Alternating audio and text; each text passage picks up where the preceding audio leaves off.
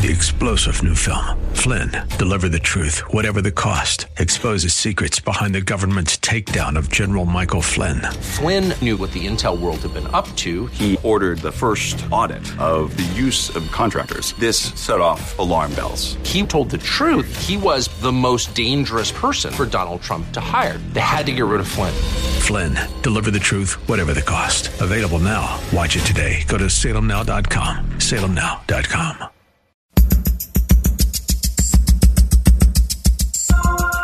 It's Lifeline with Craig Roberts. He's the host of Northern California's longest-running conservative talk show. He's a man with a message, a conservative with compassion. He's Lifeline's own Craig Roberts. Good afternoon, Northern California. Welcome.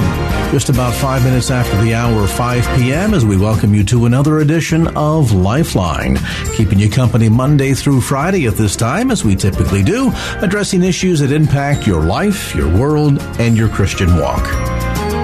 If you Google Romans twelve, beyond the passage itself that will come up, you'll also find Pastor Chip Ingram's name.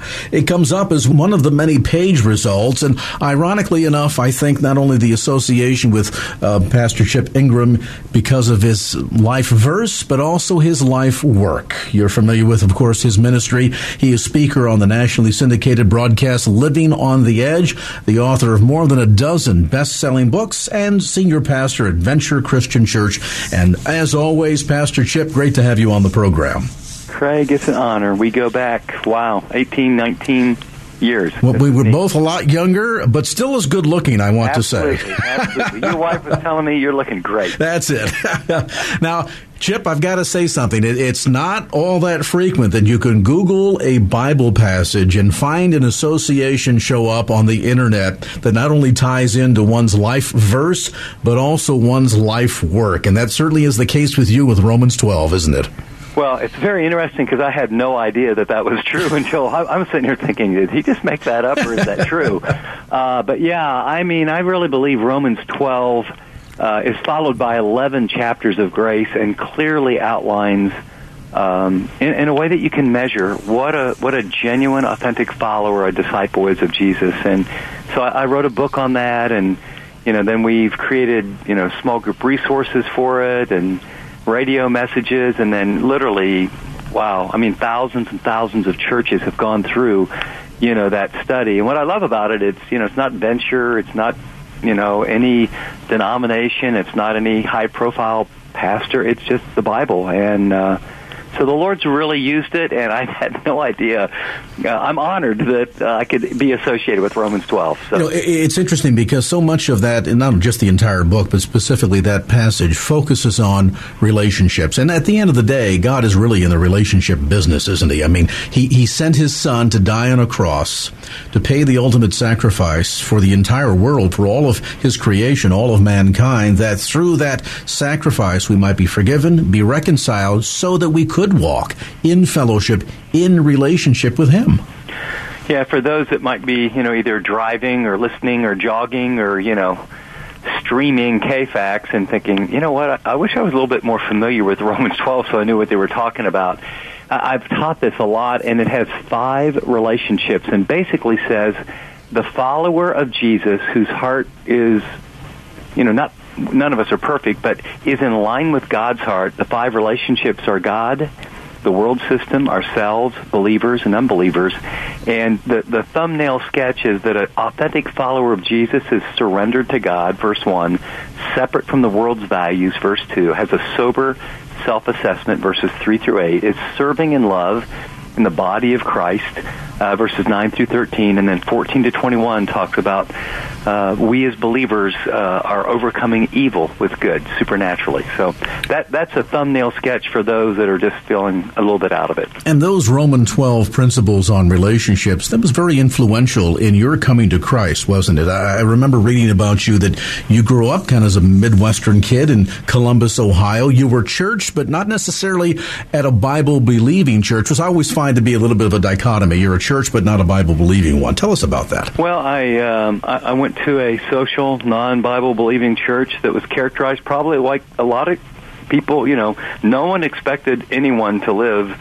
Uh, the, the sermons were you know, I can't remember many of them. Um, I think someone got up and read a little passage, but, um, you know, basically I got to be about sixteen and thought, I think this is sort of uh, brainwashing to keep kids on the semi-straight and narrow until they get old enough to realize there's not an Easter Bunny, there's not a Santa Claus, and no one takes God seriously. And so I just opted out and said, you know, I don't know if there's a God, that if he's like these people, and not that I was any better, but it was just like, man, this is this is lame. And so I just opted out, and, um, you know, I, someone probably made everything. I didn't give much thought.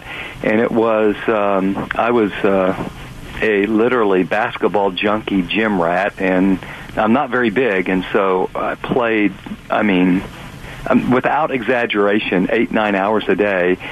And my dream was to have a, you know, get a basketball scholarship, and by God's grace I did. But the football coach, I didn't play football, but I have no idea why. He said, hey, there's like six hundred of some of the best athletes in Kentucky, West Virginia, and Ohio that are going to be at this camp. Would you like to go and really get you ready for college? And, you know, my job was delayed a week, and I thought, shoot. He says, I'll pay your way. I thought, sounds better all the time. But he didn't mention too much what F C A stood for, Fellowship of Christian Athletes. And I'll never forget. And maybe some some people can really relate this. I remember going to this camp, and, you know, they give you a T-shirt with a big cross on it. I'm going, uh-oh.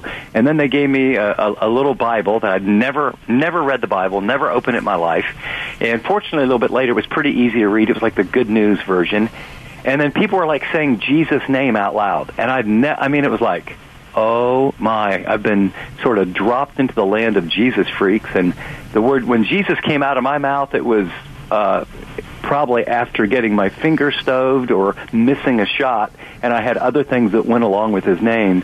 And it was like, oh, my gosh, what have I got myself into? Did it really seem out of place, too? Because as you describe your early church experience, it sounded like what you did on Sunday for an hour or two yeah. had no bearing on the Monday through Saturday existence all. Whatsoever. It was sit, kneel, stand, sit, kneel, stand. Let's get this done quickly. And uh, and so, yeah, I was really out of place. And, and what, But what I do remember, I went, Tom Landry spoke. You know, he was a Cowboys, um, Dallas Cowboys coach at the time, and there was, man, there were like three, four, five, I mean, professional athletes and a bunch of college athletes, and the sports part of it was awesome, and uh, I was not, I did not open that Bible the first two or three days. They were not going to brainwash me, and by about day number three, I just thought, either these, how can six hundred people be such good actors, because they seem like they really care. In fact, they seem like they love one another.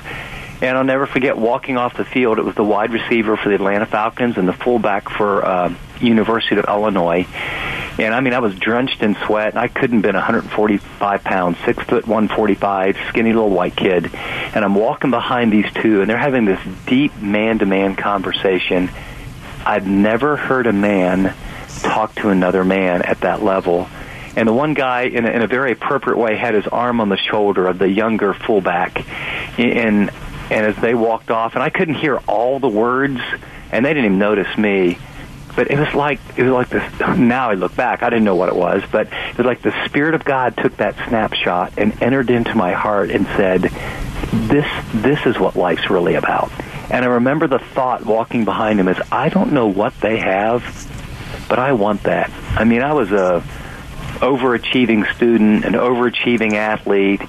And no matter how hard I tried or what little awards I won, it was like, it's it's empty, so you go for the next one. And it was at that camp I trusted Christ as my Savior, and uh, I wasn't a very, you know, I started reading the Bible. I, I just ate it up, Craig, and and uh, the big moment for me was two weeks later. No one said anything to me. I hid it under my pillow. I mean, I don't think my parents would have got mad, but it would have been like, you know, is he freaking out on it? So I hid it under my pillow. I'd read it in the morning and at night. And two weeks later, I just thought, I don't cuss anymore. And it was like, where did it go? And I had I didn't know about renewing your mind. I had no idea what was going on. But just my desires kept changing from the inside out. So that's kind of my story. And while I was at that camp, like after three days, I mean, you know, there's five hundred ninety-nine guys opening their Bible for twenty minutes before breakfast. As I look around, it was all outside in these rolling hills in Ohio. And, and the peer pressure got to me, so I thought, well, I'll open it. So I open it. I never opened the Bible in my life. And it says, I urge you, therefore, my dear friend, in view of all that God's done for you, that what God really wants is for you to offer yourself, your body, as a living sacrifice. Uh, this is what spiritual service is all about. And don't any longer be conformed to all the standards of this world, but be transformed by the renewing of your mind, that how you actually live could demonstrate what God's will looks like. It's good, it's acceptable, it's perfect. And then it went on to say, and and by God's grace, I say to everyone among you, don't think more highly of yourself than you ought to think. And I mean, it's like a video recorder went on. And I just saw my life, and I realized I always had this question, if God exists, I wonder what he wants. And um, that verse of Romans twelve, who would ever dream later, was my beginning of uh, a journey to say, wow, so he's not trying to get my money, and he's not trying to get to go a bunch of services, and he's not trying me to look and act weird. God wants me. God loves me. And then when I got to the part, don't be conformed, it was like, oh, my gosh, I'm the biggest phony I know, you know. And so that's the journey with Romans twelve. And, um, you know, years later, God has used that, I think, to help a lot of other people. Pastor Chip Ingram with us today on this edition of Lifeline. Of course, he's senior pastor at Venture Christian Church down in Los Gatos. You can get more information about the ministry, by the way, online at venture dot c c. That's venture dot c c. We'll take a brief time out, come back to more of our visit with Pastor Chip Ingram as Lifeline continues. And now back to Lifeline with Craig Roberts. Welcome back to the conversation. Special guest today, he is Pastor Chip Ingram, the author of uh, quite a number of best-selling books, speaker on the nationally syndicated broadcast Living on the Edge, and senior pastor at Venture Christian Church in Los Gatos. And Chip, just before the break, you were talking about your experience at the Fellowship of Christian Athletes camp and uh, observing those relationships, true relationships, on the horizontal, and by the time you had an opportunity to first crack open the Bible and go to that Romans twelve passage, that must have not just been an eye-opener for you, but a mind-blower in realizing that your perception of Christianity was based on religion, religiosity, and all of a sudden now God is opening up this whole new world to you, that it's not about religion, it's about relationship.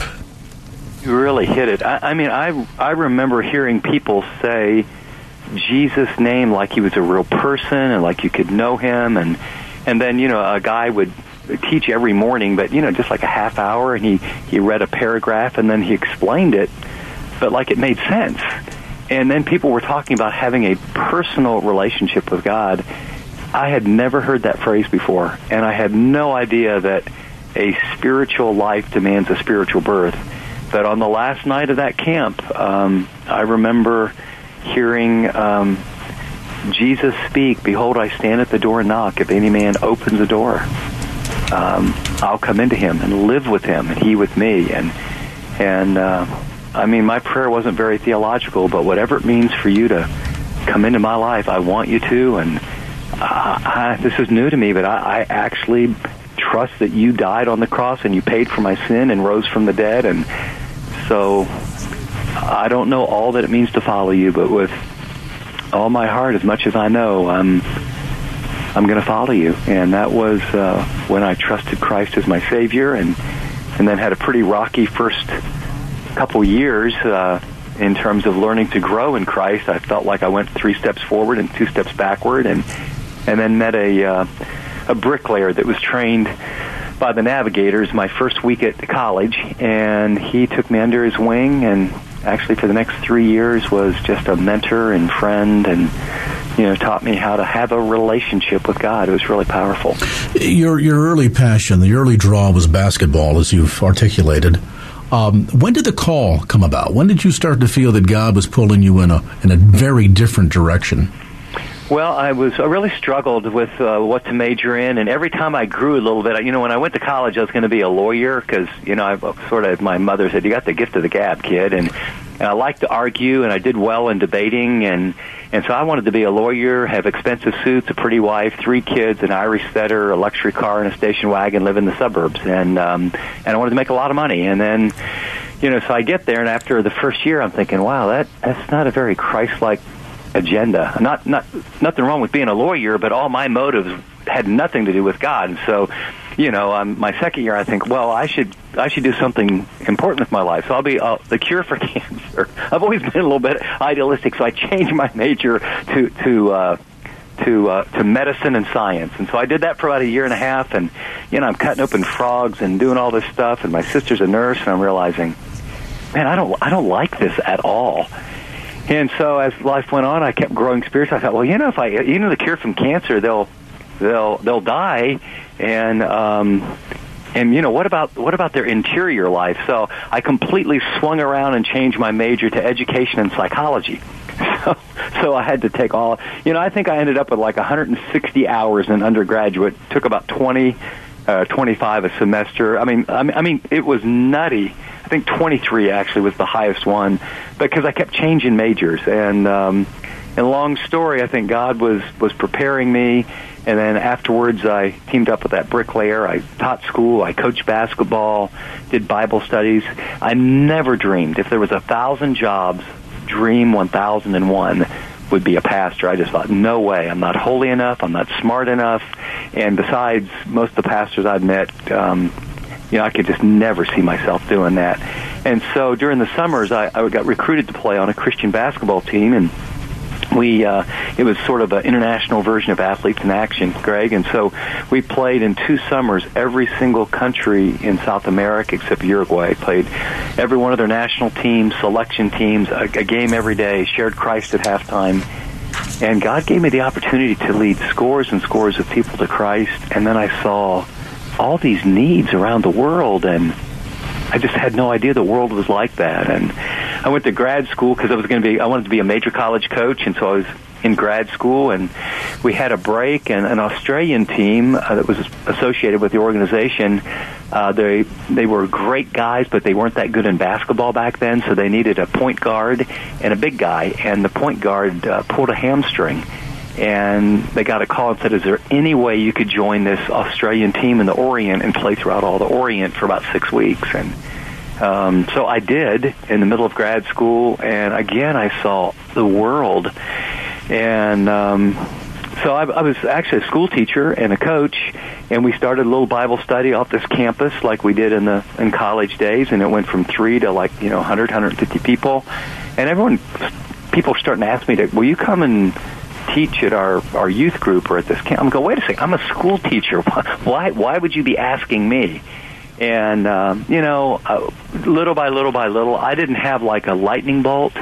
Uh, all I, I came to is like, man, I'm getting up early to spend time with God, and I drive forty minutes, and then I have an early morning basketball practice, then I coach, then I have an afternoon basketball practice, then I go back on the college campus to lead this ministry, and you know, like something dawned on me and the people around me. Uh, seems like you really get excited about going up on the campus and ministering to your kids. Have you, you ever thought of doing this full time? And I thought, you got to be kidding. I mean, you know. And by the way, then the thought of I'm going to have to go back to school another three or four years. You know, I've already been to college and grad school, and then it was just, uh, honestly, it was like if you've ever been in a thick forest and been even maybe a little bit lost, and you see a little ray of light and you move toward it, and the more you move toward it, it gets lighter, lighter, lighter. Then you get the edge, and there's a meadow, and you're kind of out in the meadow, and you get you kind of big, deep relief. You go, oh, wow. That's what it was like for me. It just, I kept just doing the little things God showed me, and pretty soon I was in this meadow, and it was like, okay, Chip, you, this is what I want you to do. I want you to coach my team. And, and you know, it wasn't even be a pastor. It was just, I just want you to coach my team. And I thought, well, okay. Well, then you need to get prepared. So off to seminary I went with a wife and two kids, and the rest is history. And the irony is, in a real sense, that passion for coaching really has never left, rather, it's just shifted. Uh, you know, it, it strikes me, the Word tells us that God will give us the desires of our heart. Of course, He also wants our heart to be focused and our desire to be focused on Him. How interesting that that sort of came back full circle. The only difference is you're you're, you're coaching in a bigger game where the stakes are really real, aren't they? They are, and I think it's really interesting. I had, um, I was always a student of the game, and I, I had an amazing college coach uh, who who actually later came to Christ, which was very, you know, I shared Christ my whole journey, and I, I don't want to get off on this too much, but it was so interesting. It was probably fifteen years after I graduated from college, or maybe twenty, and I got a phone call from a guy, and he said, "Hey, Chip, this is Tom Ackerman." I said, "Not, yeah, Coach Ackerman." I said, "Coach, what are you doing?" He goes, "Well," in the story, he uh, lost a grandson to leukemia and was really grappling with life. He said, "I went to a Christian bookstore and I saw a book with your name on it." And he said, "I shook my head." And he said, you know, he said, "There can't be too many Chip Ingram." So I picked it up and wondered, and I looked at the little picture and I thought, that's that guy that played for me all those years ago. And um, he uh, read that book and came to know the Lord, and we've since kind of had some great conversation and time. But um, I, I really think uh, it, it, it, a coach is someone who knows that, you know, coaches don't win games. I've, I've never coached a game where I made the winning shot or even scored a point. And I think as a pastor, when you read Ephesians four, you realize our job is to equip God's people to do the work of service.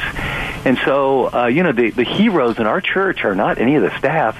It's the key lay people that he's using at Google and Facebook and, you know, Microsoft and on the website and at stay-at-home moms. But uh, they, they have networks. They are the people that are changing the world. And so that coaching mentality has really helped me be more of an equipper rather than, um, I think, you know, we as pastors, we always have a temptation to unconsciously become the spotlight.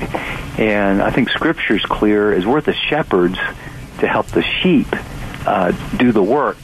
I mean, who can talk to a doctor, me or another doctor? Who can help a, a woman who's been raped, me or a woman who's been raped? I mean, who can help an executive understand the pressures and demands and God's power, me or an executive? So, you know, our job is to help those people uh, just become all God wants them to be. And so it's pretty exciting. It's a pretty exciting team to coach.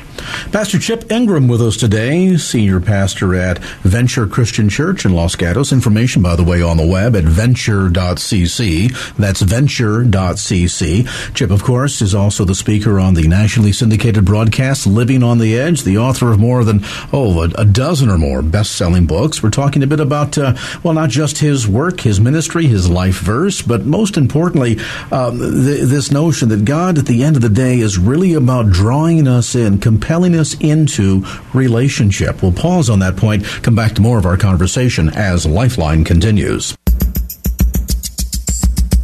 And now back to Lifeline with Craig Roberts.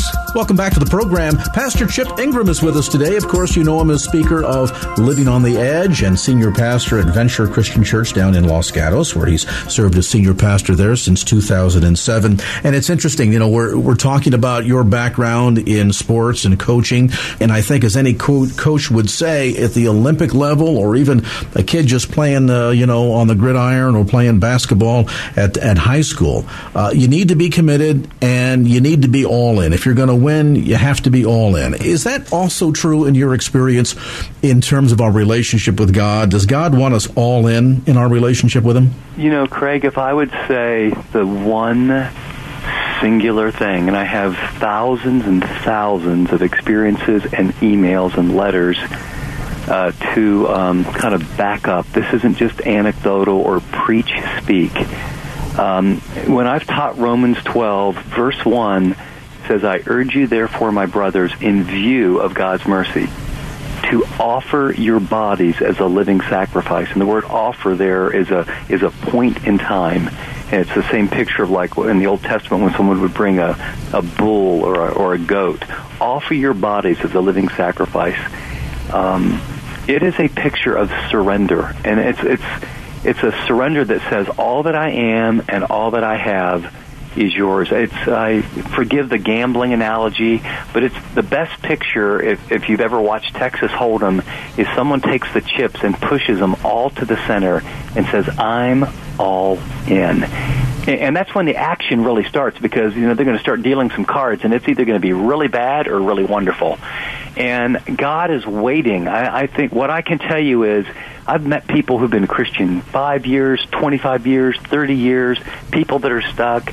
They hear Romans twelve one and realize, on a certain day at a certain time, I push all the chips, my future, my money, my hobbies, my work, my kids, my wife, my singleness, everything. It's all yours. I will do whatever you want me to do. I'll go wherever. I am completely surrendered. Now, it's scary.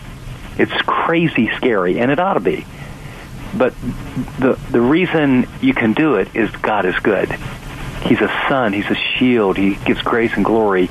No good thing will God withhold from those who walk uprightly. I think the great, great majority of Christians never experience the good will of God, the, bl- the full blessing of God, because, you know, if there's sort of, uh, it's like kind of hardening of the spiritual arteries, the blood, the grace can't flow through. And what I can tell you is when people make that real commitment, uh, I, w- I came to Christ in nineteen seventy-two, but it was... Um, nineteen seventy-four, two years later, at Penn State University, understanding the Lordship of Christ, mm. that I went all in. And I will tell you, the power I experienced, what happened in my life, and I have just, again, thousands of emails of people who said, you know, I haven't, I've been a Christian, I go to church, but I got an alcohol addiction, I got a sex addiction, you know, I've struggled with my anger, I've got this issue, this issue, then I went all in. And by the way, warning, most always it's harder and sometimes worse before it gets better, because God begins to work and test, and the enemy doesn't want to let you go. But those people who surrender, wow, they're the Christians who live like Christians. They're the Christians that have this joy that the Bible talks about. And, um, I mean, in Jesus' words, you know, he says, you cannot be, I mean, think of this, you cannot be my disciple, Luke chapter nine, unless you deny yourself, take up your cross daily, and follow me. And what he was saying, you know, an instrument of death to your agenda, your way, your control. And then he tells him why. For what will it profit a man if you gain the whole world and yet profit it, and but lose your soul? And um, so anyway, I think it's just critical that surrender, though I put it this way, surrender is the channel. This is a positive way.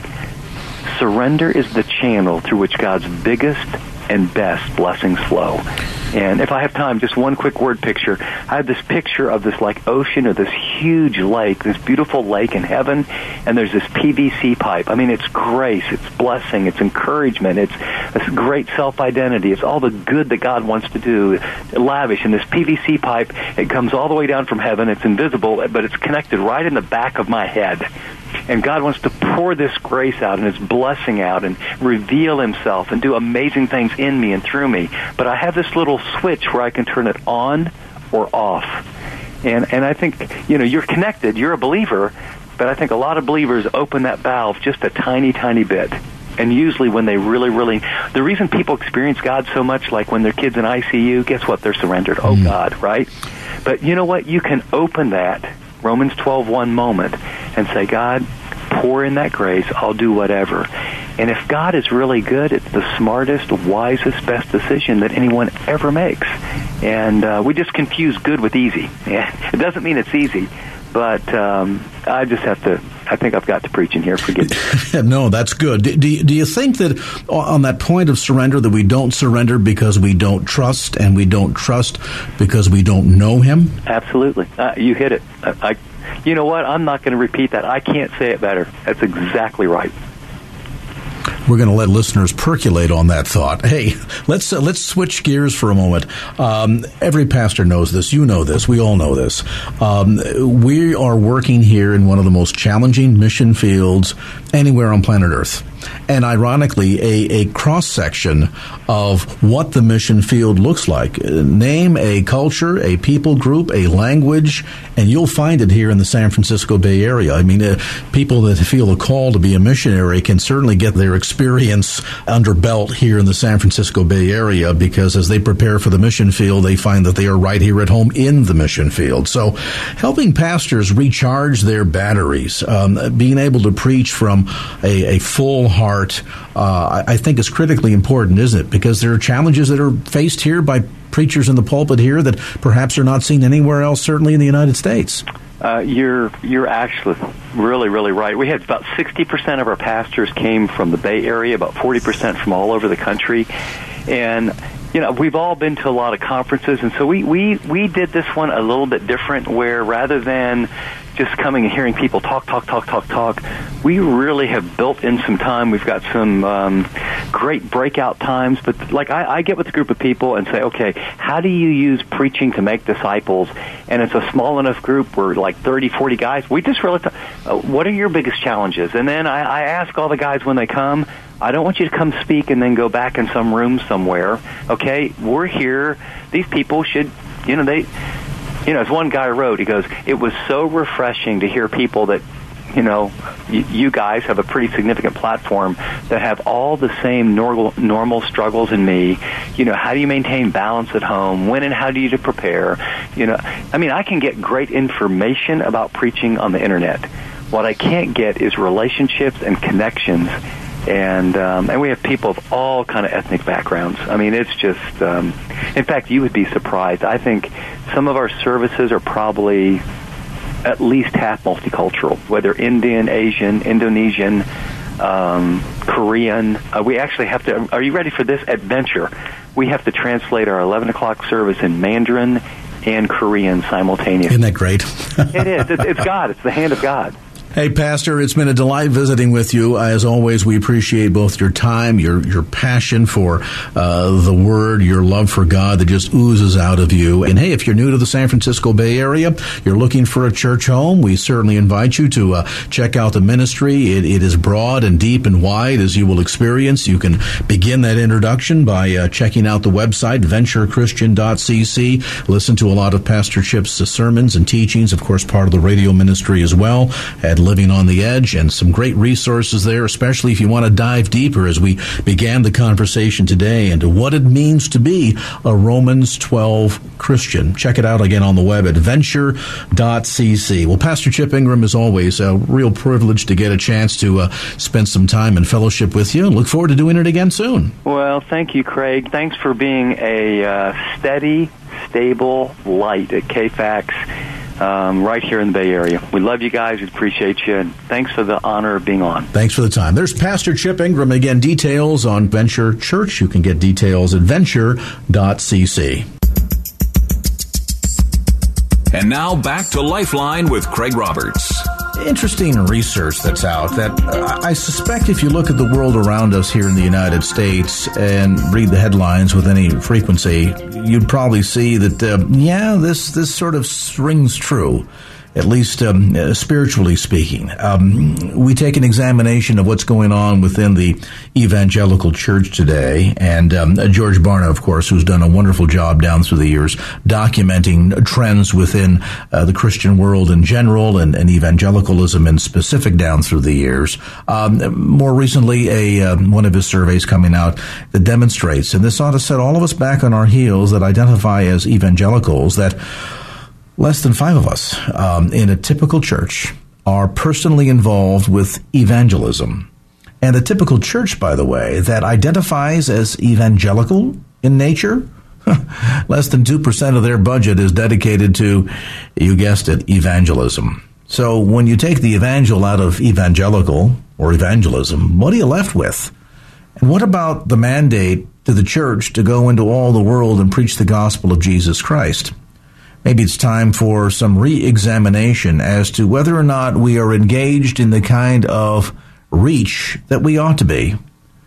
My uh, guest here in this segment of the program uh, probably grows weary of being introduced as the gentleman who's the president of the, the organization that runs the Christian radio station in Quito, Ecuador. But the irony, of course, is that um, given the eighty-plus year incredible outreach that this ministry has had uh, through radio and other means, uh, that's probably not a bad thing to be referenced to. He is Wayne Pedersen. He is president of Reach Beyond, formerly H C J B, and he's got a new book of the same title, Reach Beyond, Come Comfort, Courage, and the Cause of Christ. And Wayne, great to have you on the program. Well, thanks, Craig. It's a privilege to be on with you on, on uh, this afternoon and uh, share a little bit about what God is doing in extraordinary ways around the world with the whole global shift from uh, the, the real evangelism and missions that has shifted to the global south. And the greatest growth of the church today is not in Europe and North America, but in places like South America, Asia, and Africa. And it's amazing, too, and maybe a big wake-up call for those of us here in, in the Christian West, whether we're talking about Europe or, or North America, that we kind of think that uh, we're sort of the standard bearer, the, the paradigm setter for um, what evangelicalism or evangelism rather ought to look like. And, and, and, and certainly while, you know, we've played a significant role down through the years, God has been doing some exciting things in some exciting ways that are maybe perhaps by, uh, well, by Western standards, a little bit out of the norm, and yet very much within his norm. Well, it was one hundred years ago that ninety percent of uh, followers of Jesus lived in North America or Europe, and those numbers have almost reversed in the last one hundred years, where now about seventy percent of believers live outside of the North America and Europe. Uh, they're in Africa, where the church is growing uh, fantastically, in Asia and Latin America. And now many of those countries are sending missionaries back to North America, to some of the immigrants that have come into our country from these other countries. And uh, the top mission-sending country in the world is Brazil. The second most uh, mission-sending country is Korea. So we're seeing kind of the reverse flow of missionary activity coming back to this country. And as our country becomes more and more secular and materialistic, we're seeing uh, God working in, in previously unreached places of the world. Let's talk about how that paradigm shift has taken place, and, and most notably, perhaps, what we as the church in America um, and and the West can learn from it. Uh, I mean, there's always kind of been a, a pattern to the way we have engaged in outreach and evangelism. I think, for example, of, of some of the history of H C J B and kind of taking the, the approach of going into all the world and preaching the gospel of Jesus Christ. In the case of this, using radio as a means to most effectively across those borders and accomplish all of that. And yet today, even as much as we've seen a changing face of what evangelical Christianity looks like around the globe, even the ministry of, um, well, now Reach Beyond, formerly H C J B, that's even changed a bit too, hasn't it? Well, our strategy is much different, where uh, we uh, used to be very Ecuador-centric, Quito-centric, and we brought missionaries in from all over the world to go to Quito and then use shortwave broadcasting to send the message to places like uh, Europe, Russia, Africa, Asia. Today, the strategy is much more working with local partners, training indigenous people that know the language and know the culture. Most everything we do at Reach Beyond today is through a local partner. And because they're already there and they can live on one hundred dollars a month, which is the average salary, and because they already know the language and the culture, they don't have to go to language school. They don't have to take ten years to learn the culture.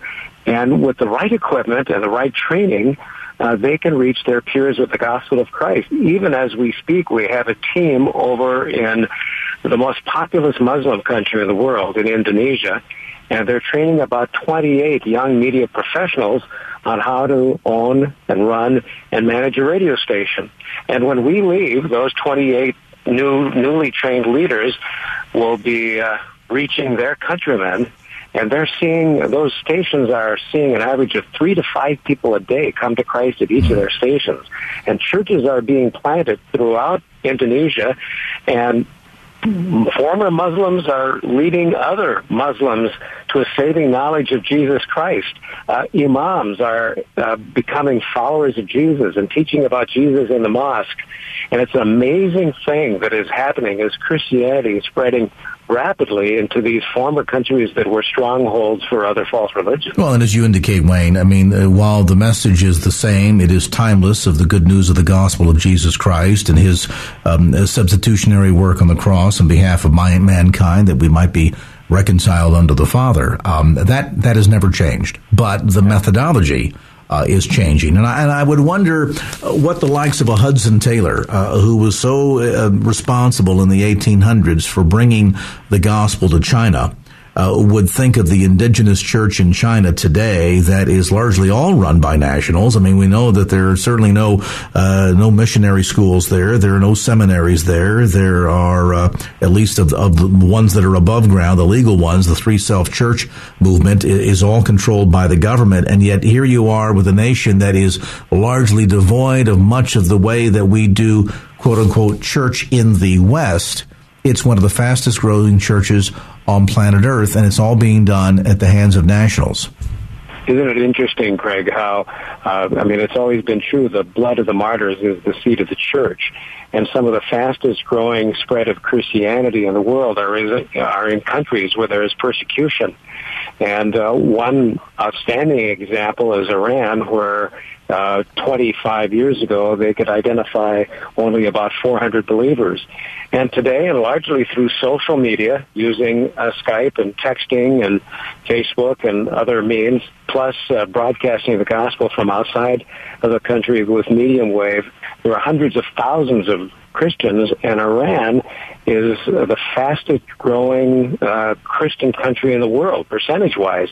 And some of the stand countries where there's heavy persecution, the church is uh, multiplying in fantastic ways. So persecution doesn't seem to stop the growth of the church. In fact, it's just the opposite, where there is opposition in places. Uh, we're working in a place like Nepal, which uh, six years ago was a Hindu-controlled government, and the Maoists came in and overthrew that government, established a democratic republic, and now we're able to go in and start radio stations and health clinics in a country that was formerly completely closed to the gospel. So these are amazing days we're living in today, and God has given us these amazing media tools, uh, not only radio, but satellite and internet and social media, with which we can share Christ in some of the most uh, formerly closed places in the world.